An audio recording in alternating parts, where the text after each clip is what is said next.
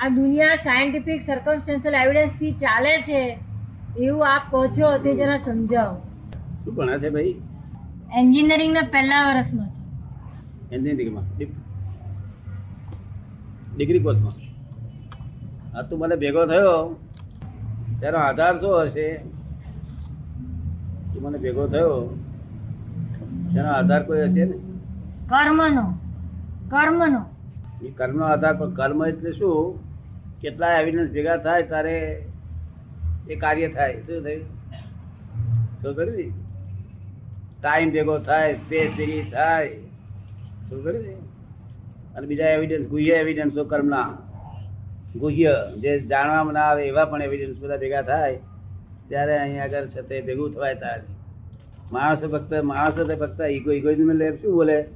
કે હું દાદા જાય અને તો મળી ગયો. બસ એટલે બીજી બધી વાત સમજે. આ તો ઉપરની જ વાત કરે ને. કેવી વાત કરે? તને સમજ પડી ને?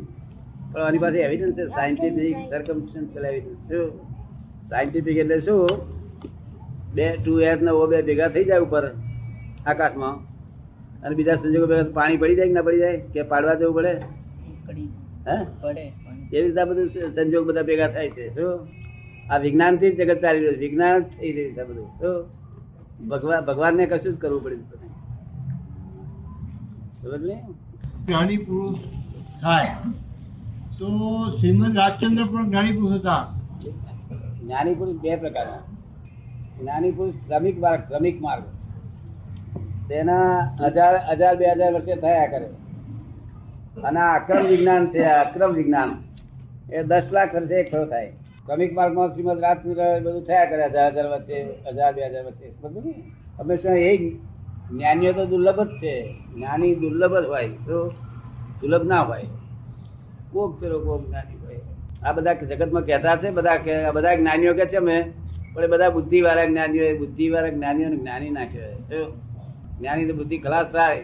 અગર ખલાસ ખલાસ થવાની આની ઉપર હોય, એ રેસકોર્સમાં ના હોય, તો જ્ઞાની કહેવાય? એટલે આ તો અક્રમ માર્ગ છે અક્રમ માર્ગ કાયમ માટે હોતો નથી. તો આ તો અપવાદ માર્ગ છે. શું છે? અપવાદ. તે કોઈ ખરો પાંચ પચાસ હજાર માણસો કઈ અટકી પડ્યા હોય તે મોક્ષની પાવતી લઈને ચાલે જાય રાત. એક અવતારી થઈ. કારણ કે બધા ગુણો બધા એમનામાં નિર્ભયતા બધા ભરા પડ્યા છે. શું પડ્યું છે? આખું જગત ભડકાવે તો પણ દાદા ભડકે નહીં. આ? નહીં કેવું જ્ઞાન અમારા હાથમાં જ હતું. પણ આ કારણે રહીને પચ્યું નહીં. શું? એટલે ત્રણસો છપ્પન ડિગ્રી રહી. એટલે પૂરી થવા માટે અમે દાદા ભગવાન નમસ્કાર કરી બોલીએ છીએ. શું? કારણ કે દાદા ભગવાન તો ત્રણ હંડ્રેડ થ્રી સિક્સટી અને ચૌદ લોકનો નાથ છે. અરે પ્રગટ સ્વરૂપે છે ભાઈ. તો ને આખો કહે છે ભગવાન કઈ ખોળા જેવા છે? કે આ ભગવાન અહીં પ્રગટ છે. કોઈ જગ્યાએ હોવાય નહીં આખી દુનિયામાં શું? ભગવાન તો બધામાં રહેલા છે, પણ પ્રગટ સ્વરૂપે નથી. શું છે? ફળ ના આપે કશું. અને આ તો પ્રગટ સ્વરૂપ. જોતાને હાથે સુખ ઉત્પન્ન થાય? બધી વસ્તુ મળે આપણને. આ જોડે કોણ વાતચીત કરે છે? જ્ઞાની પુરુષ વાત કરે છે. તમે શ્રોતા છો. આ ઓરિજિનલ ટેપ રેકર્ડ છે અંદર. શું છે? આ ઓરિજિનલ ના કહેવાય. અંદર જે ટેપ રેકર્ડ છે ઓરિજિનલ ટેપ રેકર્ડ છે. એ ખરેખર વક્તા એ છે. અને શ્રોતા તમે છો ને હું જ્ઞાતા દ્રષ્ટા છું. આપણે તૈનો વ્યવહાર આવો છે. હવે આખી દુનિયામાં દરેક જીવનામાં ટેપ રેકર્ડ જ છે, પણ લોકો ના કરે સમજ ને?